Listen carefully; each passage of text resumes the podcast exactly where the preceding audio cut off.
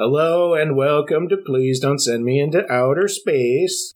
This is our 50th episode. Oh, that's actually not really our 50th. You know, we'll get into it in the podcast. My name is Joel.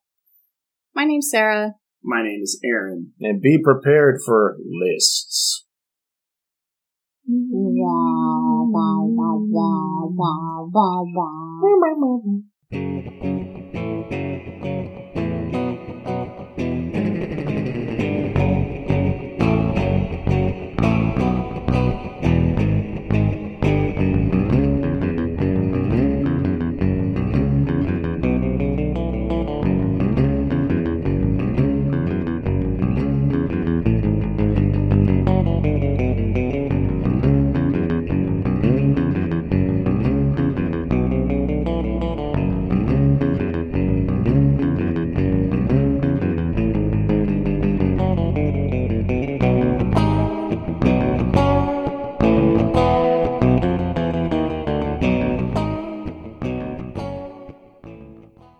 So it's been about a year, guys. It's been about a year since we started this whole thing.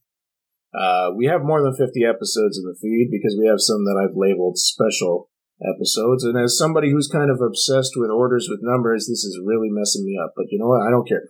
I'm calling this episode 50. Please don't send me into outer space. And we're going to talk about our top five fantasy slash horror movies of the last 10 years. So from 2007 to 2016, because that's a little treat for ourselves. We did, we did, we're at 50, five zero. That's right. That's Mhm. right. The big One year- five oh. Yeah. One year older, but not wiser. Yeah. At least for me. Yeah. What's your What's your favorite movie that we did uh, that was randomly picked? What do you think? Random pick favorite movie. Mm-hmm.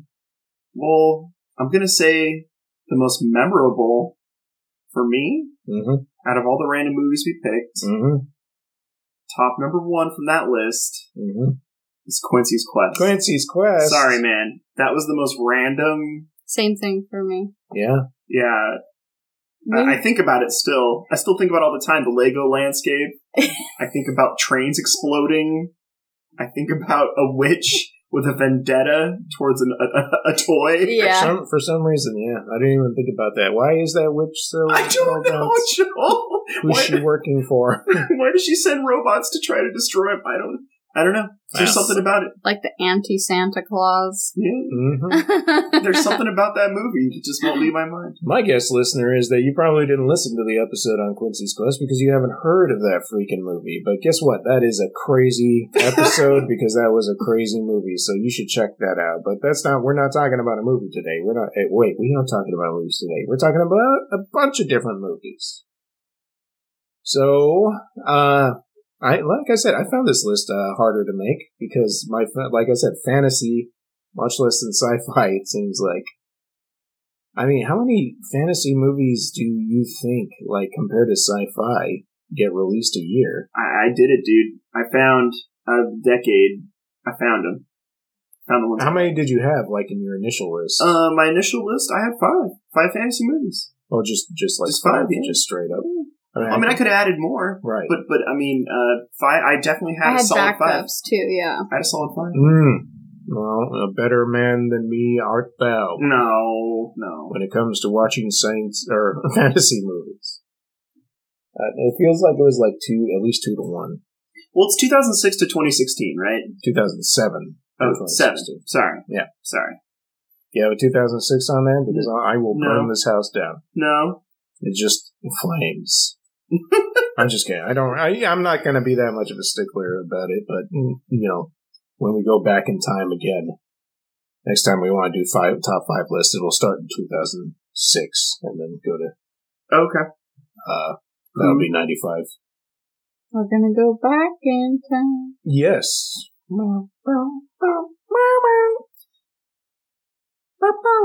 Some of the movies that I found just by like cruising Letterboxd, Mm-hmm. I kind of didn't know what made them fantasy as opposed to sci-fi. Hmm. Like, Some of do you have a specific a- example?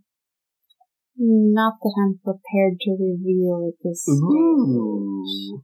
Anyways, 2007. Yeah, 2006. All right. I'm there. I'm there. Okay. 2007. So this time I'd like uh, Sarah to go first. I'll go second. Aaron, you go third. Is that okay? That's fine. Okay. Sarah, what is your number five movie? Number five was It Follows. Ooh. Cool. Horror movie that came out in 2014. Mm-hmm. Done in a very retro style, indie made, Disasterpeace soundtrack. Yes. Very cool. Um, I really liked the style of that movie. It was tied with the fantasy movie Stardust for me because I really, really loved that movie. Right. It's a totally, it's apples and oranges completely. Stardust is like an adventure movie that you, that I used to see when I was a kid. I really like it. It's watchable. I've seen it probably at least three or four times and I would watch it again. Um, I think we have it. But um it follows was so good that like even though it was a horror movie and I don't really like horror that much, I went to see it in the theater like at least two times. And there was just something really spellbinding about it. It created suspense and it kind of it messed with it messed with the rules, but at the same time it was following this um kind of template of classic horror. Anyway, I hadn't seen a horror movie like that in a very long time, and the ones that I had seen were few and far between because I never really watched horror growing up. And also, it kind of got me interested in those kind of movies again. So I'd have to say number five, uh, tie between horror movie It Follows and the fantasy movie Stardust which is a great movie. But I'd say it's it's not I wouldn't say it's a kids movie. It's for everybody, right? Wouldn't Oh, yeah, isn't yeah. that what you would say? Yeah. I mean, Totally. so, you know, kids watch it with your parents. so- Yeah. But I liked it. Yeah.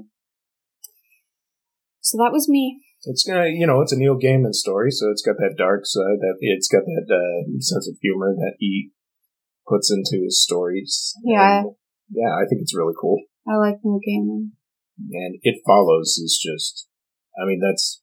I feel like there is a horror renaissance kind of going on, and that's part of it. hmm You know, and the funny thing is, the Renaissance is reaching back into the 1980s themes, but changing them into contemporary stuff that is highly entertaining.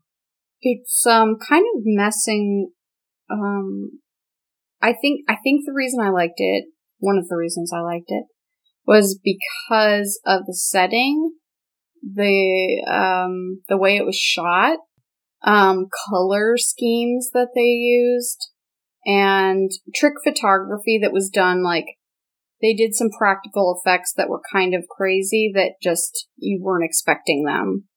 And I'm not going to spoil it for anybody who hasn't seen it, but the pool part of the, the pool scene I think is incredible. Mhm. Done so well. I agree. I don't think I have that on even my. Uh, I um I didn't mention though.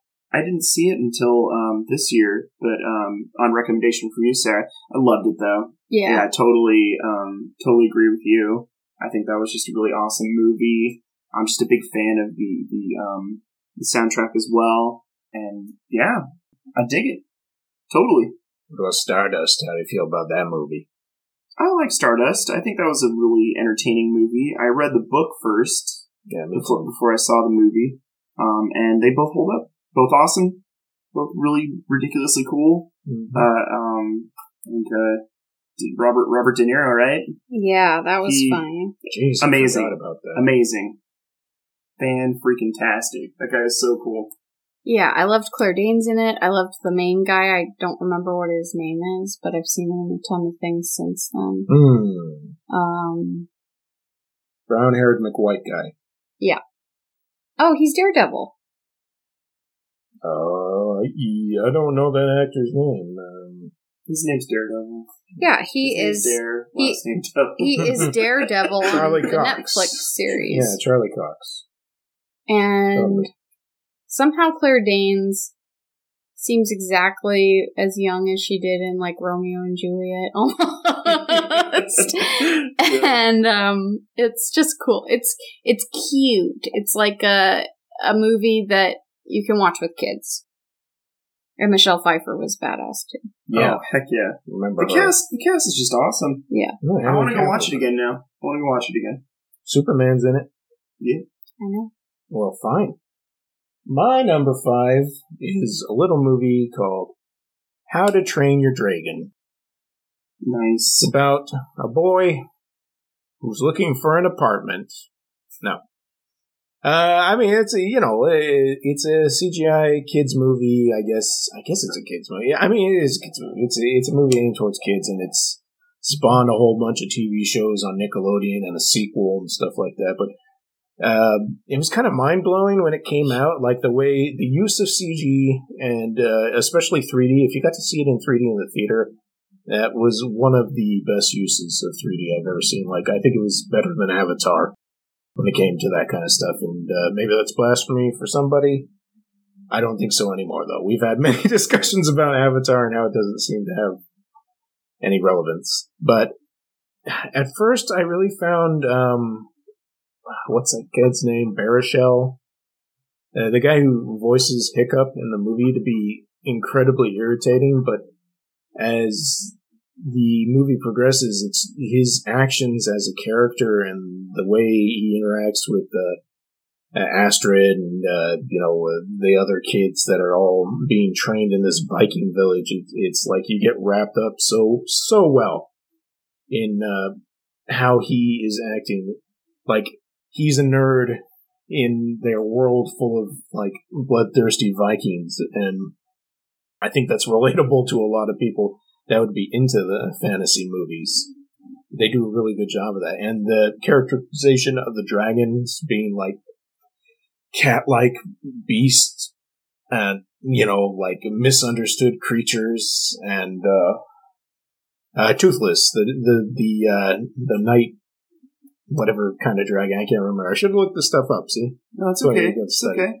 But he's he's part cat. He's also got the faithfulness of a dog, but he's also just as brave as his, his owner is, and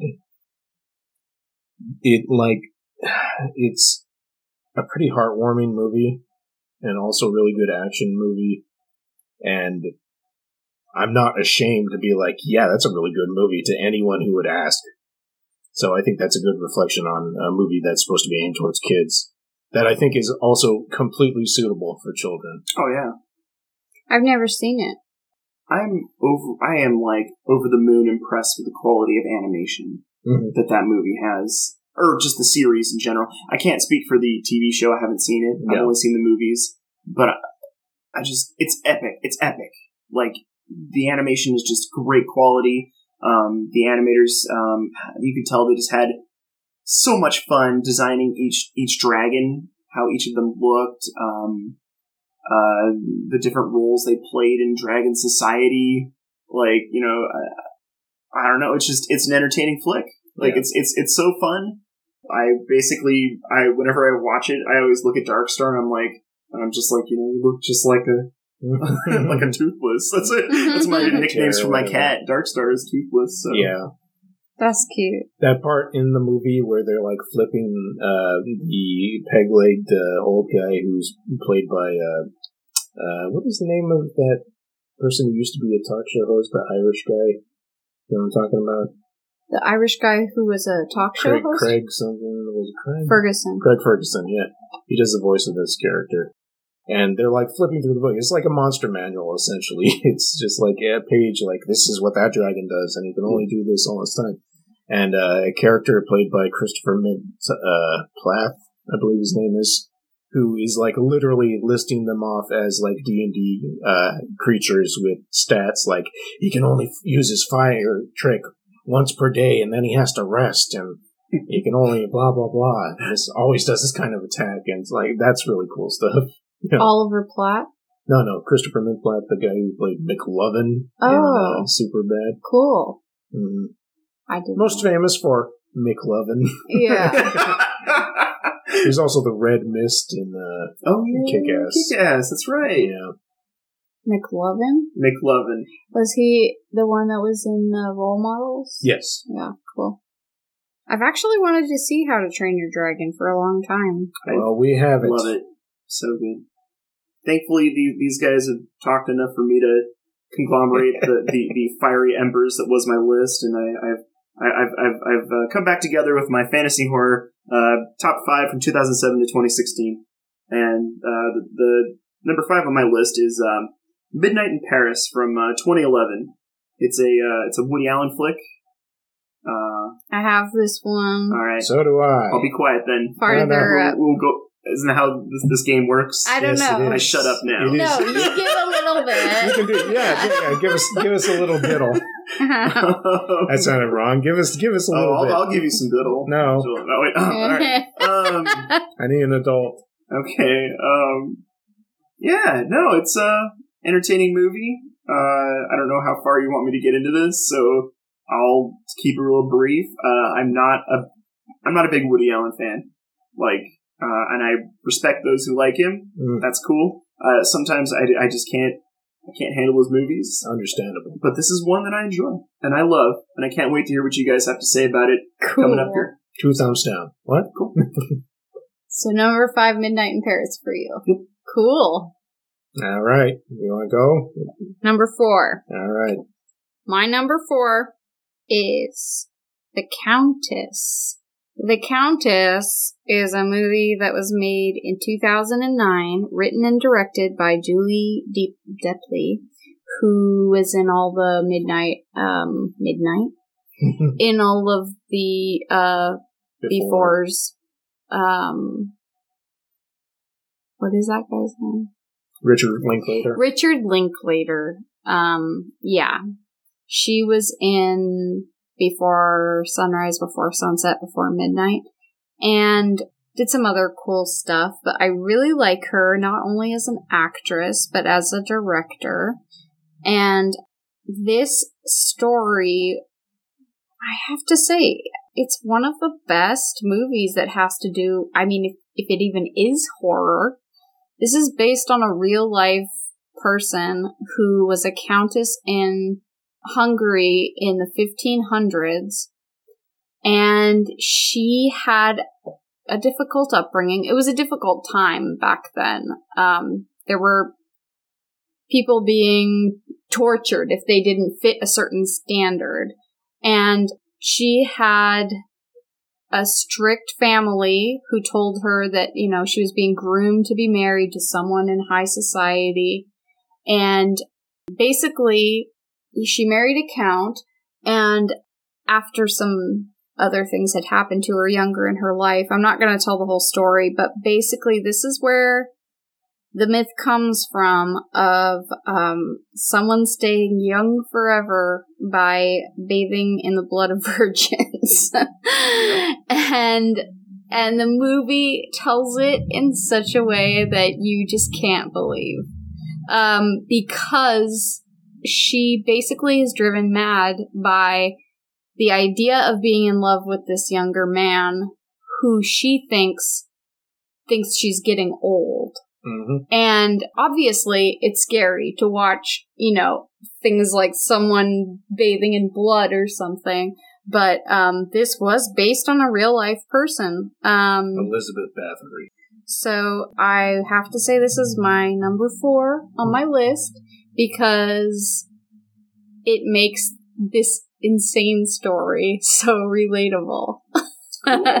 and told from the perspective of a woman who Mhm. understands what it feels like to get old and be afraid that you aren't attractive anymore and to and she's so crazy over this man that she's literally willing to do anything and um it's crazy it's a crazy story and i recommend it We've all been there, bathing in the blood of virgins. Yeah. so that's my what about you I really like uh, Julie Delpy as an actress, and I like the two movies that I've seen directed by her, which were uh, what was the name of them? Uh, Two Days in Paris and Two Days in New York, right? yep Yeah, I think I like Two Days in Paris better, but it, Two Me Days too. in New York is still pretty good. i've seen two days in paris probably six times Yeah, It was on Netflix Instant Watch for a while, and I just watched it over and over. It's good. Um, and Two Days in New York is funny as well and good. She has she has an odd sense of humor, but it's really it's cool. I yeah. like it, and I and I think she's a really talented person. Yes, I agree. I, I this is my first time hearing of it. I mean, I know about the, the tale, um, as it's been you know adapted into a lot of different stuff I read. I think mm-hmm. even I think even uh, um, the Hellboy comics at one point uh, referenced the Countess's story. Um, but cool, I, will need to check it out. I'm unfamiliar with uh, said director, so cool. It's rated R. Oh, for rad. Yeah. Radiation. For rules. What's your number four? My number four, dude, is uh, a technicality because all I said was that it had to be a movie, and I'm wondering if it's on your list. If we have anything in common besides Midnight in Paris, because we all have that on our list. It's uh, a good movie. It's yeah, yeah. It's probably this movie, and my number four is National Theater Live, Frankenstein. Holy, I missed that. I'm sorry. Do you want it's to change okay. your list? no, no, no. I. uh, if if if the, the blank stare on my face uh, shows I haven't even heard of this, so okay, at all. It's understandable. I think that most people would probably feel that way. National Theater Live, uh, Frankenstein was a very very limited run theatrical production put to the screen, directed by Danny Boyle. Oh, okay. Starring Benedict Cumberbatch and uh, Jonny Lee Miller. Jonny Lee Miller.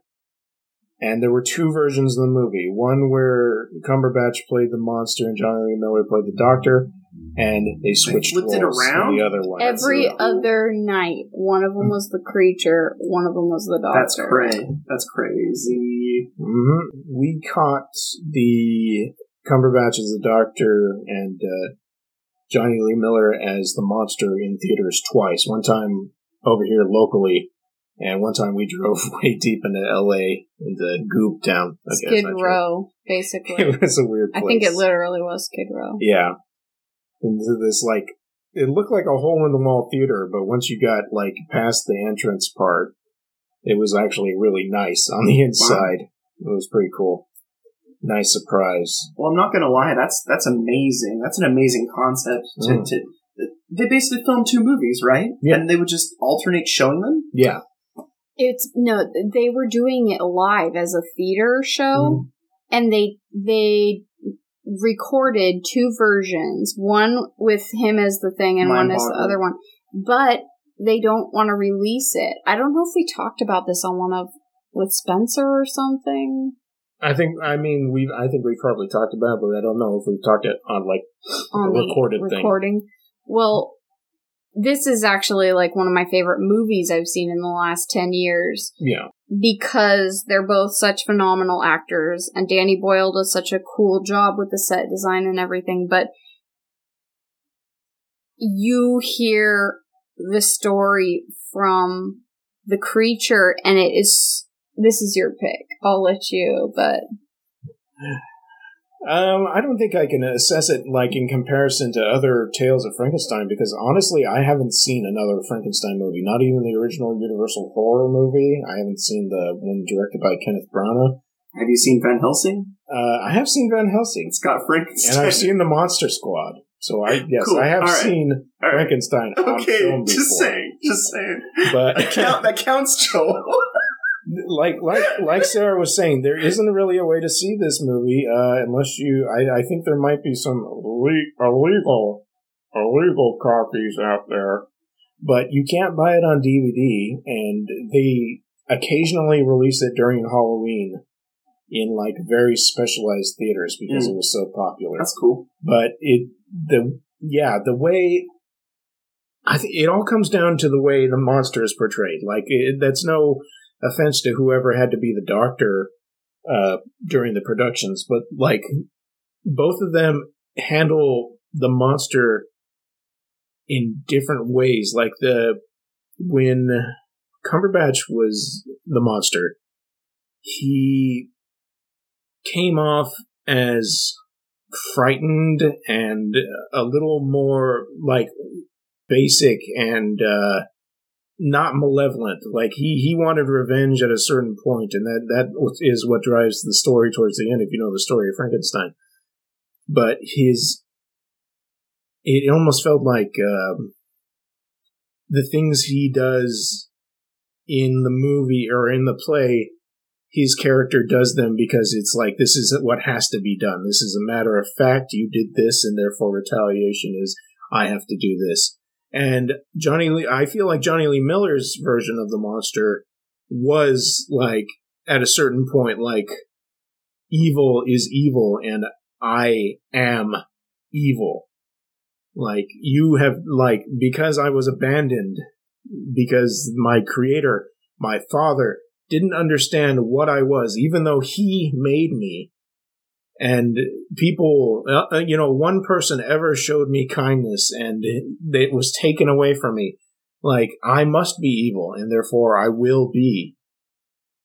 And it, they, it's such a good show. It's like, wow, like watching them do it. It's like, it is scary. The production, the, the, the way they go through the thing, uh, you know, what happens in the play. They do it in such a good job. It's like, even though I'm, I'm seeing Jonny Lee Miller, I'm seeing Benedict Cumberbatch acting on stage, I know who these guys are. What happens during the play is like literally like kind of bone chilling. Wow. And it's so good. And I wish I could like get a copy and show it to everybody. And uh, the only thing that I can really say is just look on the internet, look at National Theatre Live, which is a, like a, a, British company, hmm. And see if it's showing anywhere nearby, like during Halloween time or something like that, because it is so good. Well, thank you. Cool. Yeah, wow. I I actually I'm not going to redo my list, but this would be very very high on my list of movies I've seen in the last 10 years. It's incredibly moving.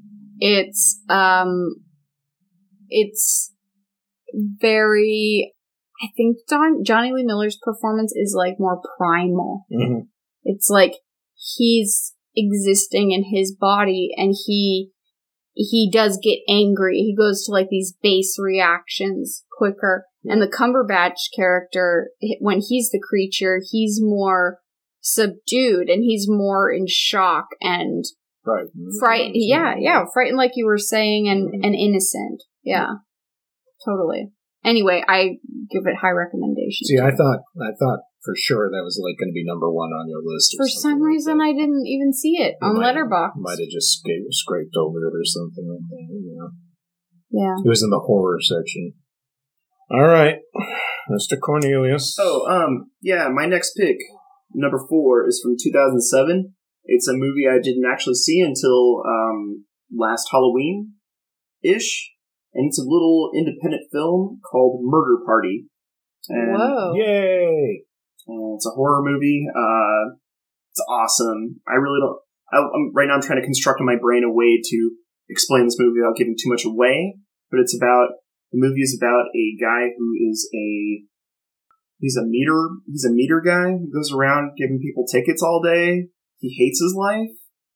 Uh, it's Halloween time, um, and so like he's, you know, starting to get kind of excited about his life again, but then he realizes it's just the same. And so he's getting all bummed out and he finds this invitation to this party, uh, a Halloween party. So he gets really excited and, and, uh, he goes. And then the rest of the movie is just a ridiculous, amazing thrill ride amazing. This movie is so amazing. The director's name is uh, Jeremy Sa- Saulnier. Saulnier. Yeah, he also directed a, a, movie recently called The Green Room mm-hmm. with uh, uh, everybody's Yelchin. Yep, yeah, and uh, I highly recommend it. I, I don't want to give too much away, which is why I'm being really vague right now. But it's just kind of one of those movies that, like, it's just something that needs to be seen. It's awesome. It's pretty powerful. So, yeah. He also directed Blue Ruin, which is a really, really good movie. That's the one he did before he did Green Room.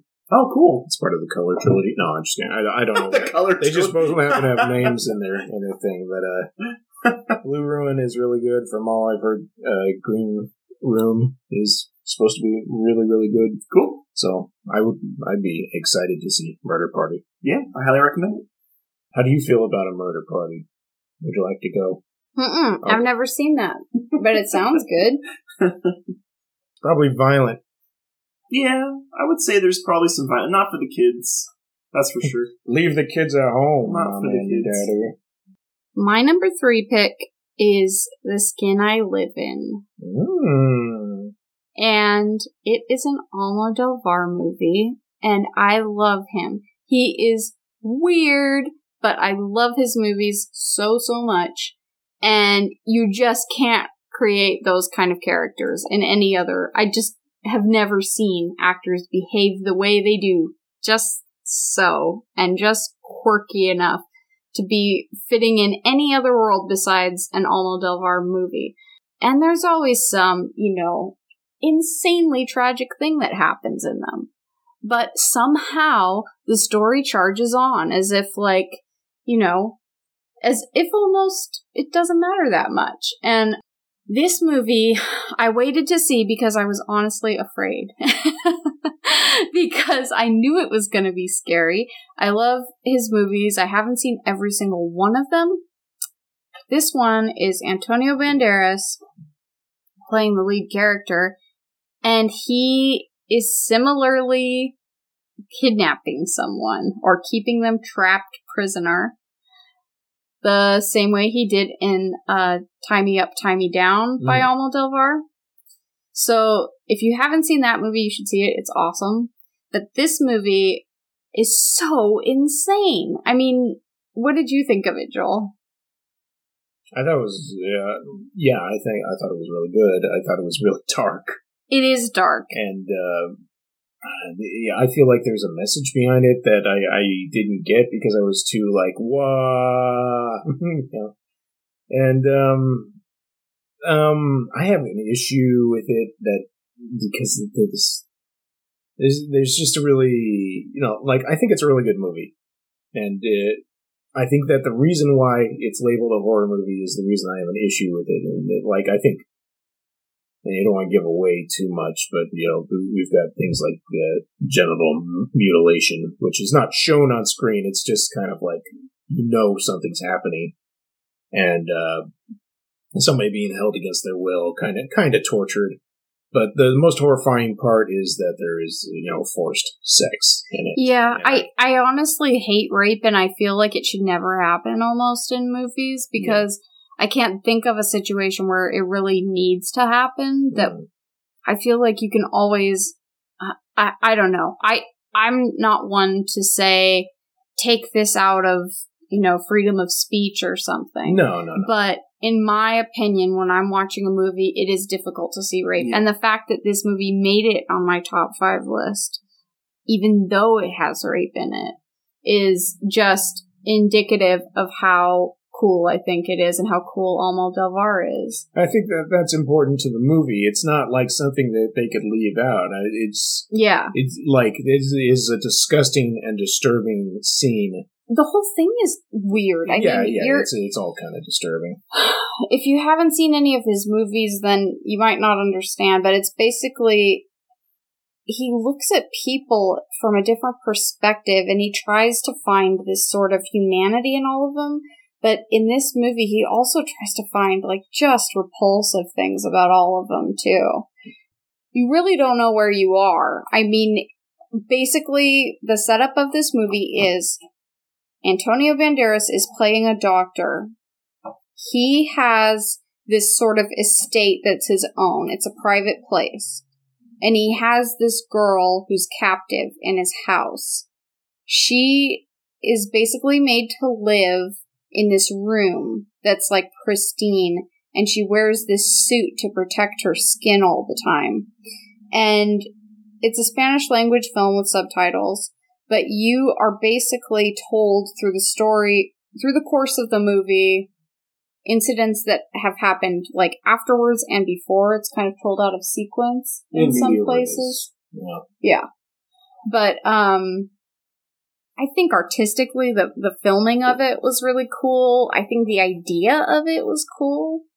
It left me kind of wowed, that's for sure. No, yeah, it made made like a huge impression in my brain. I totally get it. Yeah, I, I have actually have not seen this movie, but I did see the trailer, and it's definitely left an impression on me. The trailer alone, I could only imagine the crazy ride that movie must be. If I just saw the trailer and I was like, oh man, I don't know.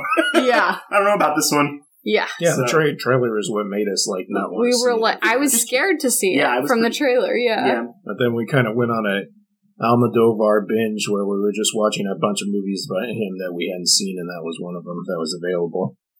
Cool. So it's definitely worth it. Well, then I'm gonna have to watch it now. Yeah, Yeah. good. Anything else you want to say on it? Just, you know, I know, I know weird movies aren't for everybody, but for me, Almodovar, amazing. He's like one of my favorite filmmakers now. Yeah, he's great. Volver, Broken Embraces. Yeah, I, I love his stuff. I was gonna say we could do Volver because it has Ghost in it, but then I was like, oh wait, it's not Ghost. Never mind. Spoiler. Well, you need you need to see those movies. Yeah, you should see. they're good. good. All right, my number three is a movie that I saw twice in the theater when it came out. And it's by another director, kind of like Almodovar, that makes very unique movies that uh, are very they're critically acclaimed, and um, but I don't think they're for everyone. It's Only Lovers Left Alive. Is that on your list? Higher up? Okay.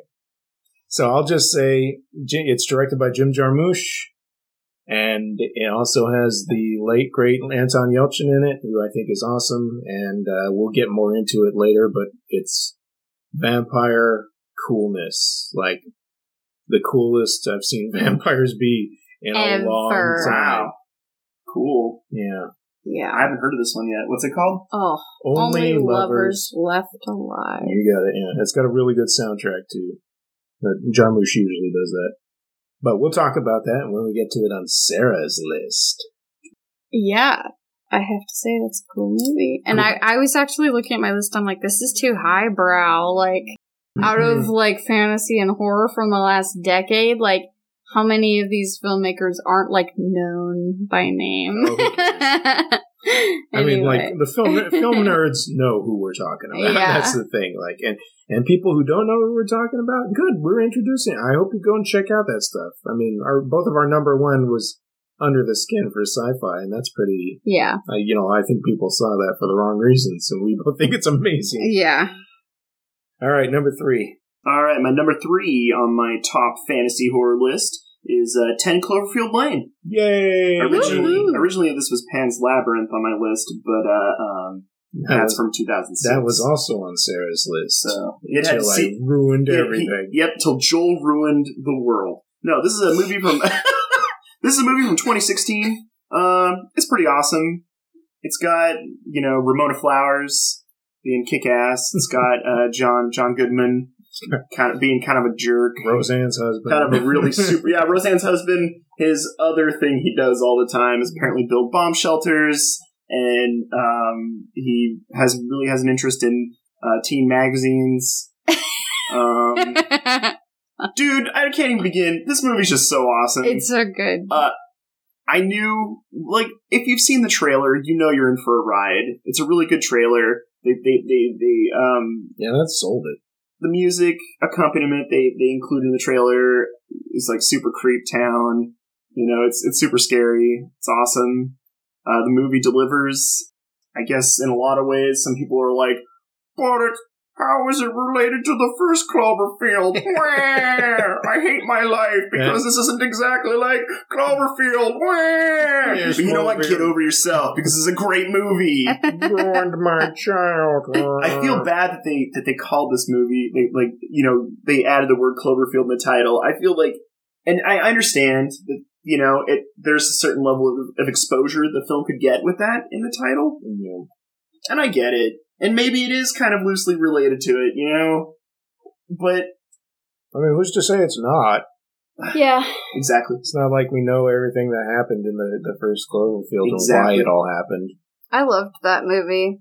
It I- wasn't on my list, but I did love that movie. I, it, it's it's just kind of one of those movies that stuck with me in my head. I think about it a lot for some reason. I don't know why. I'm sorry if that's kind of creepy weird. But no, I watched it again It's fun. recently. It's really good. I don't plan on, you know, trapping any women in my, you know, basement that I don't have. So We were just, I just hope you just know. talking, talking about a movie where uh, we think about all the time where Antonio Banderas kidnaps a person and Yeah, that's mutilates true. somebody's genitals. Come on. that's true. all right, all right, fair enough. So you're not weird on it. All right. No, okay. Well, sorry. no. I mean, first time director Dan Trachtenberg like did amazing. Like, like I cannot wait to see what else this guy's gonna do. I love how the movie can be split. Like at the certain point where where where uh, it starts getting real. Like we can really just split this off into two other movies, and usually that's like, ah, you ruined it kind of like when I think of uh, one of my main issues with uh, From Dusk Till Dawn is that like you split the movie in from where it's all vampires and stuff to before when it was kind of a weird heist kidnapping thing. yeah. And I'm like, oh, you took such a really good thing going on and you put vampires in it. Thanks a lot, Robert Rodriguez. I, I know that's not necessarily a popular Well, that's fine. opinion, but yeah, That's fine. If you, I mean, if you didn't like it, you didn't like it. yeah. Anyway, so yeah, good, so good genre stuff. Yeah. That's my number three. that was a really good movie. Yeah. It's on my honorable mentions list. And I think Mary Elizabeth Winstead did a badass job in it. Yeah. Yeah, she did really She was awesome. John Goodman. I mean, John Goodman's usually pretty stellar. Yeah, I love I love him. After King Ralph, he was like, you know Oh, what? I'm just going to do good movies. He reminds me of my dad, Wow, so man. so I always think he's cool. hmm. Number two. Only Lovers Left Alive. what? Only Lovers Left Alive was such a cool movie. Visually amazing. Amazing. 2013. Starring Mia Wachowski, Washkowski. Wa- Wash Washkowski, uh, John Hurt, uh, Tom Hiddleston, and Tilda Swinton. And they all did phenomenally, and of course, Anton Yel how do you Yelchin. pronounce it? Yelchin. Boy, oh boy, this movie is like nothing else I've ever seen. Sorry, Joel. No, no, I just, I can't look. I was looking up stuff on IMDb and I can't look at the pictures because now I want to go watch it. It's like, Yeah, my brain was immediately like, hey, you know, you can go turn that on real quick. Like, no, I'm doing a podcast. Uh, Jim Jarmusch did this. Super cool filmmaker. And Tom Hiddleston and Tilda Swinton play vampires who are in love with each other and have been for a very, very long time. And one of them is living in Detroit. The other is living in Tangier. Over the course of the years, Tom Hiddleston has become a very good musician. He's lying low in Detroit. He's got a buddy who can score him some really rare guitars.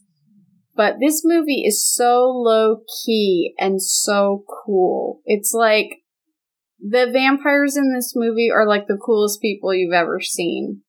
And they have style and they know what's good and what's bad. And and Tom Hiddleston, hello. You need to see, if you like Tom Hiddleston, you need to see this movie. Because it presents him in a completely different way than you've ever seen him before. I think he's a great actor. I mean, he can be just about anything. Mm-hmm. So basically, it starts off with, I think this is in the trailer, and I'm not giving away too much, that he is depressed. Is that right? Yes. Okay. So he is talking to his long time love, Tilda Swinton, about how he's feeling. Anyway, the storyline begins because Tilda Swinton makes a journey to come and see him. But the shots of this movie are incredible. Tangier looks incredible. Their outfits look incredible. The Detroit stuff looks incredible all the characters sound like somebody you could actually talk to in real life, like three dimensional people. Mhm. What do you want to say about it? Uh, I was going to say that I think one of the reasons why it's such uh, so good as a uh, vampire movie, as opposed to all the other vampire media that has been had been bombarded on us with, you know, Twilight and uh, True Blood and whatever else was going on, is that these vampires in this movie are ego free. Like there is nothing. There's nothing like we are dark creatures of the night. There's nothing like I'm so much stronger than you. I can hurt you. You know, there's there's nothing like we can't we can't be around regular people because blah blah blah. There is there is a like I I want a certain amount of anonymity thing, but you get the feeling that it's because they want to be able to like just live how they want to live. You know, it, like uh, Tilda Swinton's character is practically living alone, where she spends most of her time reading. Like she's in Tangier she goes out every once in a while when she needs to to feed, and she hangs out with John Hurt's character, who's a much older vampire, but she, you know, she, she's just devouring books, that that's how she is spending her time right now. But she's been alive for centuries, so she's done all kinds of other things. She's been alive uh, longer than Tom Hiddleston's character. But he is going through, like, you get such a feeling for these characters. His character is going through this phase where he's into like Sarah said, he he's a, he's a musician. He he's going through this like phase of like I really want to make things with my hands, and I I really appreciate things that are classic, and I, I classic in quotation marks because classic for him will be you know 300 years old or something like that. But he's just talking about you know these guitars from the the 50s and 60s that are, are, are like have a unique sound. That's so cool. He's using them. You need to see ways. it. Yeah. And um, I think I've seen part of the trailer. I remember there being like a recline Tilda, sw- uh, Tilda like in a, in a living room. Yeah, that's kind the poster. And she yeah. looked like really kind of bummed out. Mm. I don't know. Maybe she was bummed out. I don't know. It, it looks awesome though. One of the parts from the trailer that I think is is funny is is like they have like blood popsicles. Oh, that's what I'm Yeah, like a nice treat or something like that the thing that I like most about the movie, not to give much away, but the fact that it's called Only Lovers Left Alive. These people, these vampires, are enamored of each other. And they have been together, even though they've had distance, for a very, very long time. And you get the sense that from these characters and from their long life, like you're saying, what they've gone through and what she's into. She's appreciating all of these books. He's appreciating all of this music.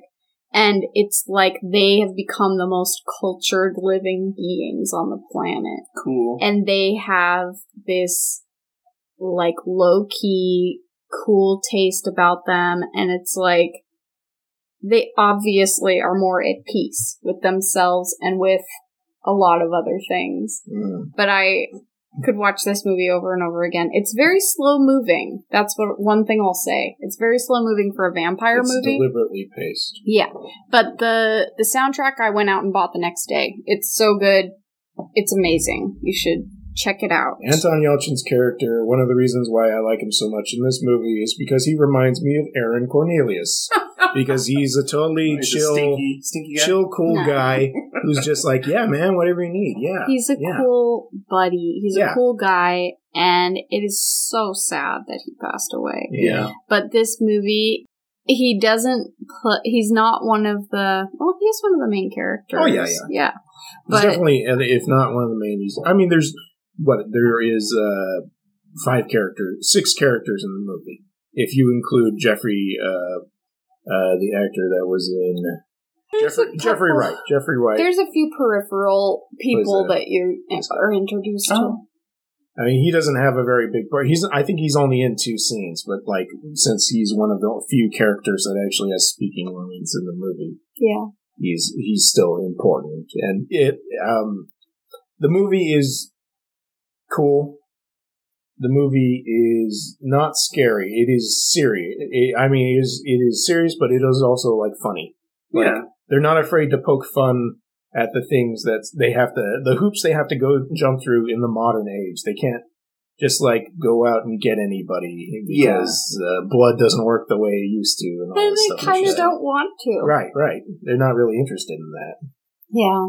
Cool. It's a really cool movie. I'm, I'm glad to see in this, this day and age, uh, you know, this twilight age we live in, that there's still a vampire movie out Oh, there that's wait. like, you know. Yeah, they totally sparkle too. I forgot about that.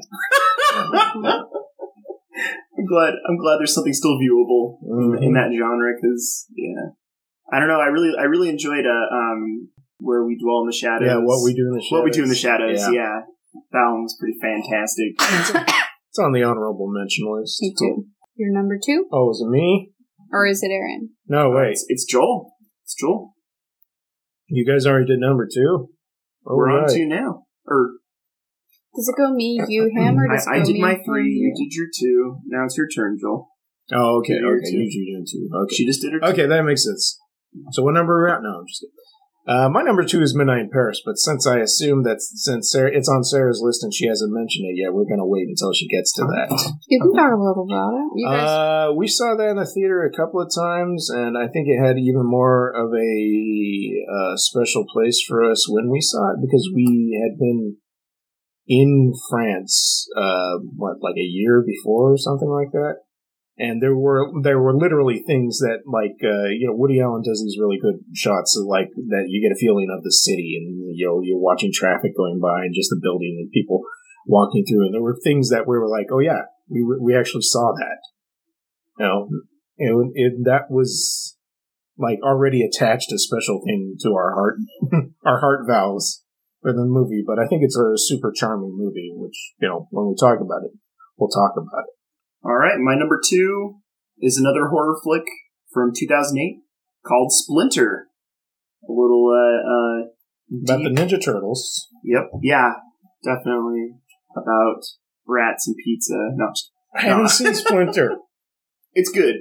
It's super scary. It's kind of one of those jump, jumpy kind of mysterious things are happening in the woods kind of movie that uh, is just really flippin' entertaining. Uh, it was ro- it was uh, entirely filmed in Oklahoma, uh, uh, and the director's name is uh, Toby Wilkins. I'm not too familiar with anything he's ever done uh, other than this movie, but I have to say that the cinematography, some of the effects, are just so scary. like it was, uh, uh, Campo first showed me this movie, and uh, you know, I, I've been told that I'm I'm pretty easy to, to scare. uh, uh, I don't feel that way though because I inhabit my body. But you know, o- observation has shown that uh, I'm pretty easy to scare. But this one made me jump a lot. Like I like like fell out of the couch watching this one. wow. Uh, I've never, I don't know anything about it. it's got some amazing effects. Uh, basically, the story takes place. Uh, not to give too much away, Mhm. but something mysterious has happened in the woods, and um, a bunch of people at a gas station have to deal with it. It's pretty much shot in one area location for the most part, but it is epic and uh, uh, super scary. I loved it. Absolutely, absolutely loved it. Great effects. cool. A lot of um um semi practical effects too. You know, so not too much, not too much on the whole uh, CG side, which is something that uh, uh, I think suffers a, lo- a lot in a lot of newer horror, horror movies. I wish I had more to add, but it's kind of one of those things where like I don't want to give it away yeah. because I really I, I see it. cherish it, and I, I want I want people to also have that that same you know like what the hell just ha- what am I watching kind of thing you know? Totally. Looks like kind of body horrorish. yeah a little bit a little bit Is it, is there any reason it's called Splinter without giving it away? there's kind of like this effect that's going on. Uh, I don't know if it's if it's viral or, or or whatnot, but basically, if it if it touches you, you know, you're pretty much you're done. But not like in a zombie kind of way, but sort of in a zombie kind of way. Mm, Spoilers. I think of like a little piece of wood getting in your hand, Yep. yeah, and that's Yeah. an uncomfortable thing to I've seen the about. I've seen the trailer, and the trailer was sufficiently freaky enough for me not to watch the movie. It's something that needs to be experienced. I highly recommend it. I'll check it out. Is it my turn? It is your turn to talk about movie number one. Number one, surprise, surprise, Midnight in Paris Midnight in Paris. by Woody Allen. Woodrow Allen. Um, I love Woody Allen movies. I've probably seen at least 25 of them, maybe more. Um, but I think there's something special about Midnight in Paris because everybody liked yeah, it. Yeah, that's a great movie. Everybody liked it. It was a concept that hadn't really been toyed with in that exact way in a very long time, and it was done with such class. If you haven't seen Midnight in Paris, you should see it because I think it was universally liked by everyone. But Midnight in Paris is about this couple who go to Paris, a man, um, an engaged couple, man and a woman, played by Owen Wilson and Rachel McAdams. And basically, for Woody Allen, I think that some some people say when you see a Woody Allen movie, it's like him talking, like every character that opens their mouth is like his exact like language being spoken. Because he does have that neurotic kind of little thing that he does when anybody's talking. It's kind of there's this background neurosis going on in this mm-hmm. little funny thing like that they all do, but I feel like the combination of Owen Wilson playing this main part in the movie and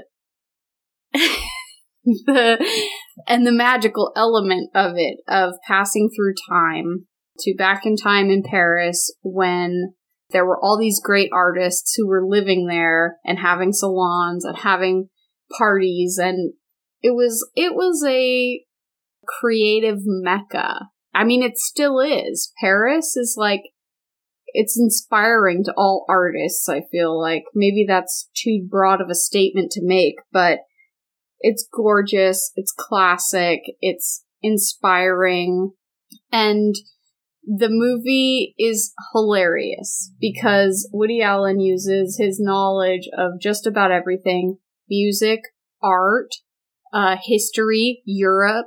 He uses all of that to make this hilarious movie, which is about a man who can pass through time. And it has some of the same things that he's done in other other movies. He's had like Annie Hall and other movies where they're in a relationship and and there's something wrong and they're unwilling to admit it to themselves and other other things are coming up in the story but basically nobody in his time believes that he can do what he's doing and he thinks he's going crazy i just really enjoy the time travel aspect in this movie like a lot i'm, I'm not saying that there are other things i don't enjoy I just like the fact that like he's just like, yeah, I'm gonna go for a walk, and then he ends up in a different time. like, yeah. like it was just very. Uh, there was just something so fantastic about it, so magical that that, that like that he was experiencing this thing, and and uh and and I felt like like yeah, he was in a relationship. Like his character was in a relationship that was like where he was just they just didn't get him and it was really kind of cool for him to go to this place where where I felt like he was getting a lot of kinship. Everybody got him. Like Every, was getting, there was an understanding there, yeah, yeah, and and uh, um, it, it almost kind of reminds me of like I don't know, like like being in like a role playing game or something, where like you know, like outside of life, maybe people don't get you, but once you get to go, you know, hang out with your friends, play a role playing game, you know, they understand. You know, you guys all speak a really common kind of lingo, and I don't know, just feels it feel it, it was very personal in that sort of uh, uh, aspect for me. Yeah, totally. So, yeah. Like finding a kindred spirit that understands what you're talking about. Yeah. Yeah, that's kind of what everybody's looking for. Yeah. Somebody who gets them, you mm-hmm. know? And and being able to collaborate with people who inspire you and you inspire them. For me, the thing I loved the most about this were th- this was one of those movies that had a lot of famous people in it, and they were all great. Kind of my personal favorites are the Rachel McAdams runs into some friends when they're out in Paris, and that kind of creates this other dynamic to the story too in present day. And he's going back and forth at night. Late at night, he goes for a walk, he goes back in time. But the ridiculousness of things that come up in this movie and and also just Owen Wilson's face. his face. He there are moments that are priceless. Just his yeah, facial expression totally. in reaction to some of these things happening are just so good that they couldn't be duplicated by mm. anybody. Yeah, but my particularly favorite things about this are the fact that, you know, it points out that sometimes the hard truths to face can be right, you know, can be right in front of you and um and you don't know what to do because you're so caught up in your own thing that you're not looking at things objectively. Mm. But also the fact that when he goes back in time and he meets all of these artists, you get to see these numerous great actors playing all of these great artists of the past. It's, it's done in a really funny way. Mm-hmm. That's all I can really think to say about it. Yeah, Adrien Brody as Dalí for that one moment is like classic. Everything I, I, want is right there. And I think Hemingway too, yeah. the guy who plays Hemingway, is amazing. Just like couldn't be done better than that. Yeah. I don't, I don't like that guy. He was mean to Ant Man. oh, uh, that guy looks completely different with hair. Corey Stoll, yeah. Completely different. Yeah. Yeah, we've got Tom Hiddleston again. So this is the second yep. Tom Hiddleston movie. He plays F. Scott, F. Scott Fitzgerald. Fitzgerald. Alison Pill is Zelda. Mm-hmm. And uh, Michael Sheen in this movie, I mean, he's not playing anybody famous. He's he's playing, uh, like Sarah said, the one, the friends that uh, Owen Wilson and yeah. Rachel McAdams run into, and he's just playing this like, oh, I have so much knowledge kind of thing, but I also I, I just can't shut up about things. Also, like, ooh, the wine, yes, let's talk about the different kind of wine. Oh, and I know all about this art. He's like waxing art. intellectual at uh, every turn, and Owen Wilson's the only one that's like, God. he needs to shut up. Yeah. let us enjoy Versailles. yeah. Oh man. Turn off the noise violence. And uh, Kurt Fuller is like as the, the dad. Oh my gosh, those parents too. They're yeah. so perfect. They are great. They are perfect. it, I've seen this movie a lot of times, and all I can say is it's great. Watch it if you haven't seen it. And if you have seen it, watch it again. It's so much fun. It's so fun. Marion Cotillard, uh, Cotillard, right? She mm-hmm. does a great job. And Léa Seydoux got that really tiny part. You love her. That was my first introduction to Léa Seydoux, and she's like one of my favorite people right now. All together. So my number one, and Aaron, did you want to say anything else before? About Midnight no. in Paris? No, I'm good. No. I'm good. You guys covered it. I, I I love that movie. I'll see it again too. My number one is an animated movie called A Very Goofy. No. Uh, a what? Can you finish that statement? Uh, a very, goofy, a very g- g- g- goofy movie. No, it's not a very goofy oh, movie. Man. Powerline though, man. Let's go see Powerline. No, that's okay. That was that was terrible. That movie was instantly dated when it hit the theater. I love that movie.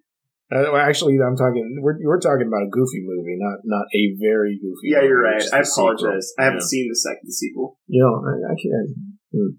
No, it's uh, from 2009, The Secret of Kells. Oh yeah, that made my honorable mention list. I don't really have anything much to say about it, like uh, story wise, and I've seen it like three or four times. It's just so beautiful, like hand drawn animation.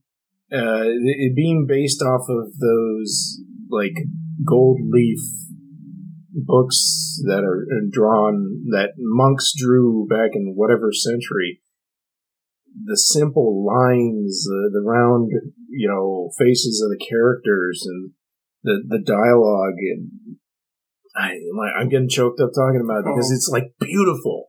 It is one of the most beautiful movies I've seen in my my lifetime, and it's certainly like uh, I don't. It's not like my number one animated film of all time, but it's like in the top five list. because it is just like you could just sit back and, and gaze at the the the painting. Yeah, like it is an hour and a half long painting with a really good story, like like a thrilling uh, tale that is is about like uh, spirituality. Uh, you know, of not only the the people who are are monks in the story that are taking care of this little village before uh, terrible things are, are going to happen in the future because they, there's premonitions that are happening and Vikings, you know, you can never trust Vikings. This is the second animated movie with Vikings that I'm talking about. That's okay. And, uh, but That's okay. there's also secrets in the forest that get revealed and it's like, this is another movie that, that can put chills in your bones because like there, there's like this shadow sort of monster that is another impending thing that could happen in the story that you know like I, I i'm just trying to be vague about it because you should just go watch it. It's like on netflix instant i think right now. It, it's usually on there all the time these guys did another movie recently that i haven't seen you saw it. what's that one called song of the sea song of the sea which i imagine is probably just as beautiful yeah it is the animation style is amazing and it's unique it's mm. very I like I like that it looks hand done the whole time. I don't know if it actually is or not, but oh, yeah. it looks great. It looks really cool, and it's a different style than you're used to seeing an animated movie in. It's so good. Yeah. Aaron, do you have opinions on the movie? Uh, I've never seen it, oh. but I but I have definitely um, seen the trailer, and I have to say that it was beautiful. You know what what I what I saw and uh, it's something I definitely want to experience. I just think uh, it's gotta you know sit sit my butt down and uh, watch it. You know what I mean? Yeah. So hopefully, uh, yeah, I'll do that. I'll add that to my list here, with right next to uh, awesome vampire movie. Only lovers. Only lovers left alive. The skin Secret. I live in. yep. Skin I live in. Scary. Oh, skin I live in. Under the skin I live right. in. Right. Cool. Splinter. But you told me about that. Splinter's good, man.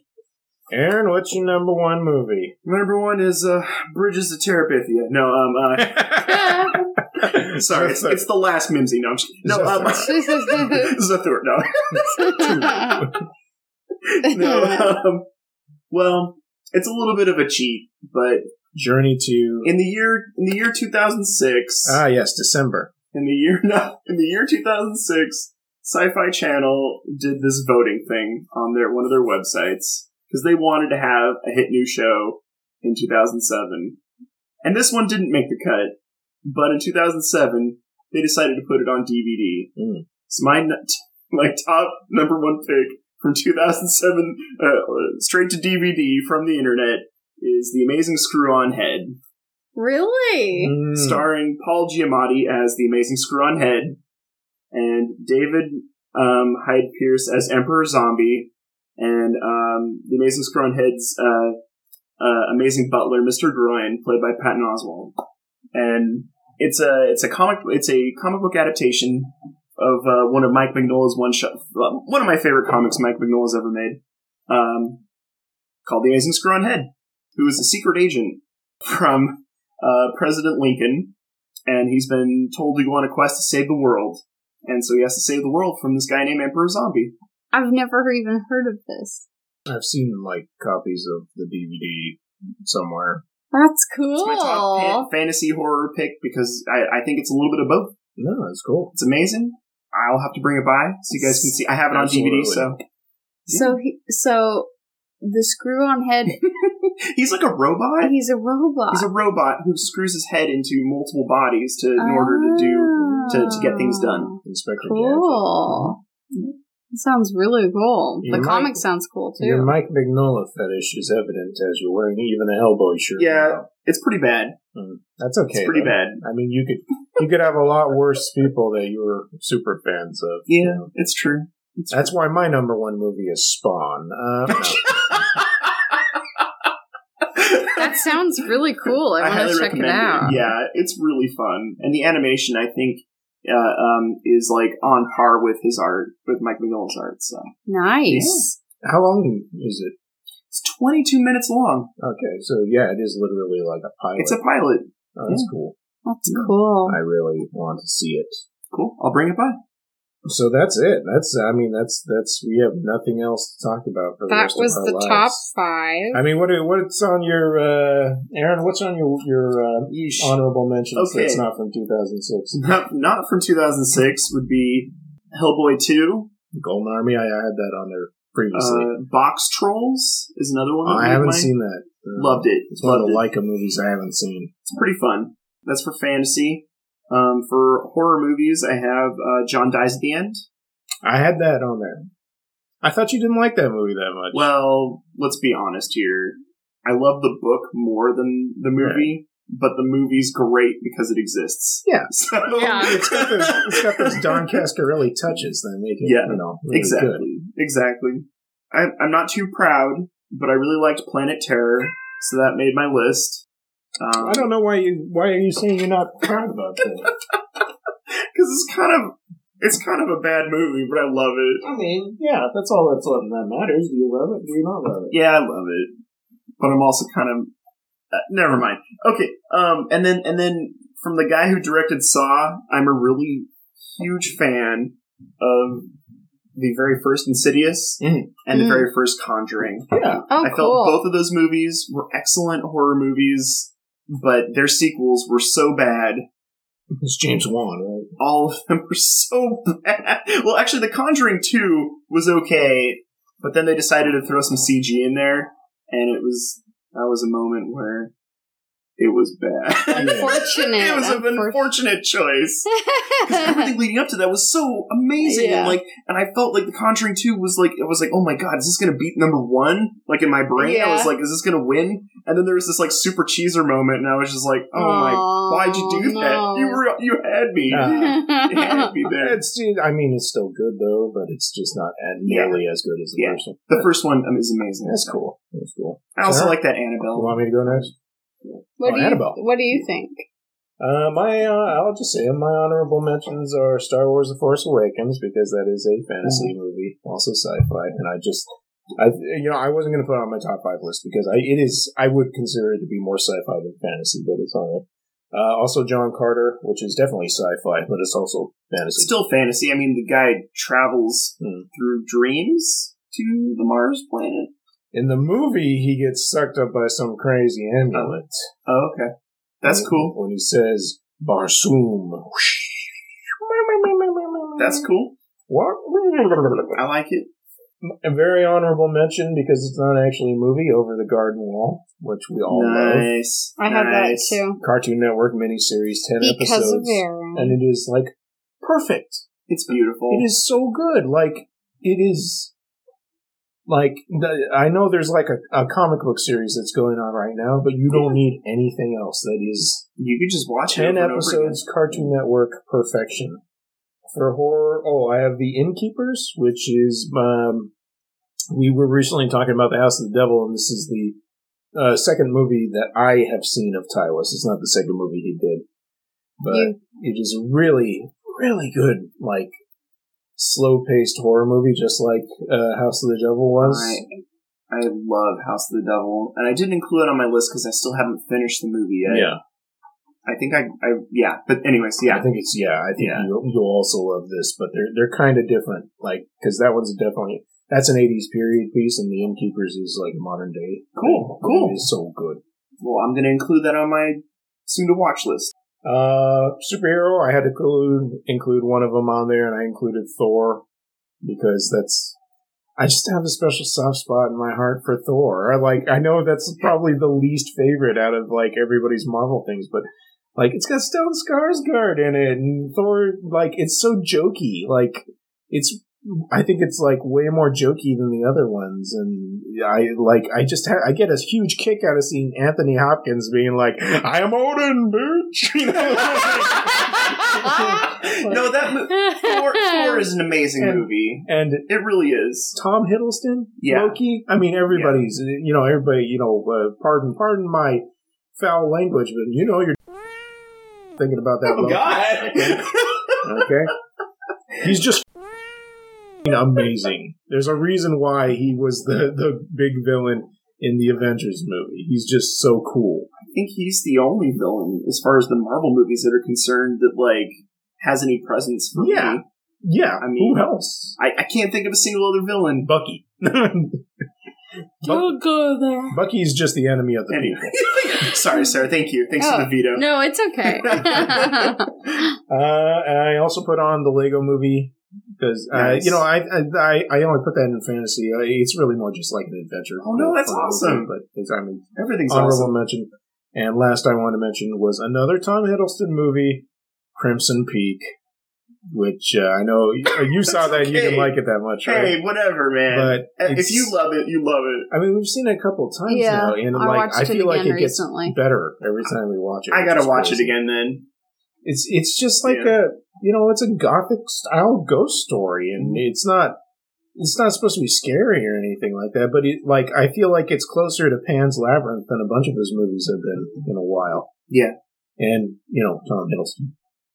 yeah, I agree. I think um, kind of funny how many movies we mentioned with Tom Hiddleston in it Yeah, today. Yeah, I feel like Crimson Peak was definitely one I originally had on. I crossed it off because there were so many more when I included horror too. But Crimson Peak, I've watched it again recently and it was really good. mm-hmm. that Charlie Hunnam, uh, I think that guy's name, the guy that was in uh, Pacific Rim, he's Yeah. freaking good in Yeah. Crimson Peak. Yeah, he's really good in it. Uh, my backups were What We Do in the Shadows. Nice. I werewolves, not swearwolves. I love what we do in the shadows. It's funny, it's silly, and I really love Jermaine Clement. I love the part when that guy, when they're scaring the guy through the house, and they they use all like those special effects to make it look like, you know, the dog with the person head. Yeah. like, people popping out of places. Like it's even better when you like watch the extra features and you see how they How they that did stuff. that, It's yeah. like, that's so much fun. It was really cool. The vampire convention. That Yeah. whole scene. Yeah. this year, It was so good. And what is the other guy's name? Like Tim or uh, it's uh, Taika Waititi. I say. He's really cool too. I think that he directed it. yes, he did for sure. Yeah, he was Taika, Taika Waititi. he was so funny in it too. hmm And he's like not that way at all. That was just like the character he was playing. it was hilarious. He also did Eagle versus Shark. Yeah. I like that movie too. I also had Let the Right One In. Oh dang. I love that movie. Me too. And Joel introduced me to it. I don't remember watching. No, no, I do remember watching that with you. Yes, that's crazy. Have you watched it again? Mm, I think I have, Oh, but I remember it. Um, Yeah. I don't know. I had it, and I, I got rid of it on the list because I've only seen it the one time. I really liked it, and I think that it had something so unique about it. They made a remake in America, which I didn't see. Might be good, but I I like the original, Yeah, I, It was I, I super chose not to see the American remake too Yeah. because I just love the, the first the first one. one so much. Yeah. Yeah, super cool. The movie's dark and um, it's it's it's creepy, but it's also funny. Yeah, Like there are parts that are just like it reminds me of LFO, the way that is like so dark and creepy, but also has parts that are funny. Yeah. like like I, I can't help but laugh at this because what is happening in front of me is ridiculous right now. yeah. No, that's the exact reaction. Yeah, Yeah. exactly. The Good Night, which I think we only saw the once, but Yeah. I was pleasantly surprised by it. It has something to do with sleep, being able to dream or like go somewhere. yeah, the guy the guy doesn't want he wants to sleep all the time, and so he basically like He shuts he everything makes a out. room Yeah. And stuff like that, so he can spend more time with the person he can only see in his dreams. Yeah, I really liked that movie. It was it was weird. I mean, I, it wasn't the best movie I ever saw, Right. but yeah, definitely worth mentioning. Yeah, it's unusual. Yeah, it's worth noting. Dorian Gray, even though it was kind of cheesy, I have to say that it was pretty cool to see a Dorian Gray movie at all. And even though I didn't like the CG stuff, I thought the acting was pretty cool. Could have been better. But I was glad to see a Dorian Gray movie. I just say if uh, we ever watch a little movie called The League of Extraordinary Gentlemen, you'll Oh, see damn. some more Dorian Gray. No, we don't want to see that movie. Ah. I've seen that. You know they're making a sequel. What? no, they are not. What? They don't. They're making a sequel. They shouldn't do that. Who's doing it? Because I'll just Okay. go. I haven't done any research. I'll put them out. Of the I just saw I saw it pop up online. rec- It could just be a total foul, I think, fallacy I think lie. it's full of full of BS. I'm telling you though, I read about it and it made me smile because I was like, that first one was. and I, I love I love those comics too. So it's like, yeah, yeah, that's you know. I've read some of them too. maybe they'll get Sean Connery out of retirement. No, he, Part two. he will shoot them if they come. in. Okay. Sorry. Anyway. Step on my doorstep with that Outland.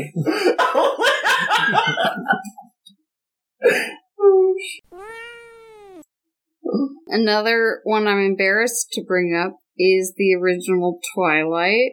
Oh, For some reason, I like this movie. Um, it's definitely cheesy, but the first one is kind of understated. There, it's not as like you know as much werewolves jumping out and stuff. It's not as much even vampire stuff. Um, it's kind of more low key, kind of more Washington-ish, which I love Washington. I lived there for a while too. And just, I thought when the original Twilight came out that it was a different kind of story. And, um, I don't like where it went after that, and I don't like all the ridiculous stuff that happened in the celebrity gossip columns and all that crap. But just as Twilight number one, I kind of did like that movie. Mm. Um, I did like the inclusion of the Radiohead in the soundtrack of the first movie. oh, you know they did 15 Step? Yeah. Yeah. Yep. Um, I'm, I love Radiohead. Yeah. What else did I put? Lost in Austen? That was like a fantasy movie where a modern day girl in England went back in time to be like in Pride and Prejudice. Austen and, Land's amazing. and, um, no, this was, this No. one's called Lost in Austen. no, no, no, Huh. not Austenland. I like Austenland. No, no, no, no, you don't. Yeah, I do. Get out of the house. I like anything related to Jane Austen, but this one was cool because it was as if she stepped back in time and took the place of Elizabeth Bennet's I'm character gonna write this one down. in Pride and Prejudice. What's it called again? It's called Lost in Is Austen. that a movie or is it a series? I think that it was a TV series that was released on DVD. I see. as like one it might have been three hours long or something or longer than a movie but yeah Cool. she's able to go back in time and i didn't know if this one counted but i had inception on there was inception more than 10 years ago Hmm. Let me see. Let me see. I didn't It check- was like 2008. i didn't date check that one but i remember thinking why No, was- no, yeah, it was 2010. why did the Oh. good night come up as a fantasy movie and inception is probably just sci-fi I mean, no, no, no. I think you're right. I think it is definitely could be considered fantasy. Yeah, I mean, the, the only real sci-fi elements are is that, that there's a machine hmm that allows you to get into people's dreams. Other than that, I feel it's very fantastical that one would even be able to control one's dreams to begin with. Yeah, Heck, I hardly can control my dream, you know, like Yeah. ever. Yeah. So, I feel like Inception is still pretty cool, still pretty amazing, oh. even though I almost played it out when we first got into it because we loved it when it first came out. We were like, whoa. Yeah, I saw it in the theater like three times. Yeah, I saw it at least two. Yeah. Inception, I think, did some really cool stuff that hadn't been done before. And I, I still love that, that scene in the elevator. Mm-hmm. That's still insane to Yeah. me that they did that, and I still don't know how they did it. Yep. I don't want to know how they did it. Nope. I think we've had this conversation. You said Yep. that. I said I don't want to know how they did any of the effects because Because It's just so cool. yeah, I I have some knowledge, and it's pretty freaking insane how they got some of these Really? scenes filmed. Because basically they took. I mean, Wait, I, wait, I, I won't go into too much no, detail. don't want to hear it. Okay, all right, I'll be quiet. Don't touch my dingus. I, I'm not a bear. Very good. So that was it. That was our top five lists and our our uh, extra features there and stuff like that. I hope you guys have enjoyed this stuff, and we really want to thank you for listening to us. If you know, for however long you have. If this is your first episode, congratulations. We don't usually talk about things this this long or this seriously. And uh, if you've been listening since the beginning, then you are awesome. Thank you. Thank you to anyone listening. We really appreciate it. Yep. We really appreciate it. And thank you so much for helping us meet our funding goal. Oh, I was going to talk about that. Oh. Thanks, Mom, for paying for all our fun. No, I'm just kidding. so basically, Aaron's mom and my mom have uh, been downloading the podcast like 25 times each, and that's why it looks like we get you know about 50 listens an episode. That's that's what's going on. I, I figured it out. I, I still does not explain Mm. how many listens we've had on the Stalker episode. Oh, That's no, the most mind blowing thing for all of us. I don't know 200? what's going on. We're also like 200 listens. I don't know what to tell you. I think people are thinking it's something else. Well, finally, a way to get rid of stalkers. Wait a minute. This episode is three doofuses talking about a movie that goes way over their head. For some reason, every time I think about that movie, I get that Tori Amos song stuck in my head. Mm. That's like, I killed my monkey. I don't know what you're talking about. As, as Sarah was saying, our Kickstarter was complete, uh, fully backed. Woo! Thank you very much for those people who pledged. Now, let me say, there's still uh, about two weeks left in the Kickstarter. Now, you don't have to, nobody else has to pledge anything because we can pay for our uh, renewal fees. But I do want to mention that we are doing other things. And honestly, if you guys, and I'm just throwing this out there, I'm just throwing, you know, you can pick whatever you want. If that renewal fee was to double, then we could get a second podcast out much sooner than I'm anticipating. Because we're already working on something, and I mentioned this in the Abyss episode. We're working on a horror movie podcast with our friend Jose. And uh, we have to figure out how to get the fees for that. Which I think we're just, you know, right now the plan is we'll we'll probably just, you know, put in some money together. But if you guys wanted to get that up sooner, we've already got an episode in the can, and we're going to be doing another one next week. And we could just get, you know, any of that high quality content we did out faster. Thank, you, so much. Thank you. When it's, once it's complete, we'll be sending out emails to the people who uh, want to pick out movies for us, and we'll start doing our shout outs. We're not going to shout out anybody right now. No, No. no, No shout outs in this episode. no, no, because I don't have your money yet, frankly. Get real. Yeah. My shout out is No. thank you to. Now, if you wanna uh, send me a check, Sarah. You want to send me a check and I can go and cash that check real quick, you know, if it doesn't bounce or anything like that, then I'll give you one of them You're, you're silly. Give Like you your of them, brother. you know. I'm not going to shout out my brother. No. What do you ever do for me? You are my brother.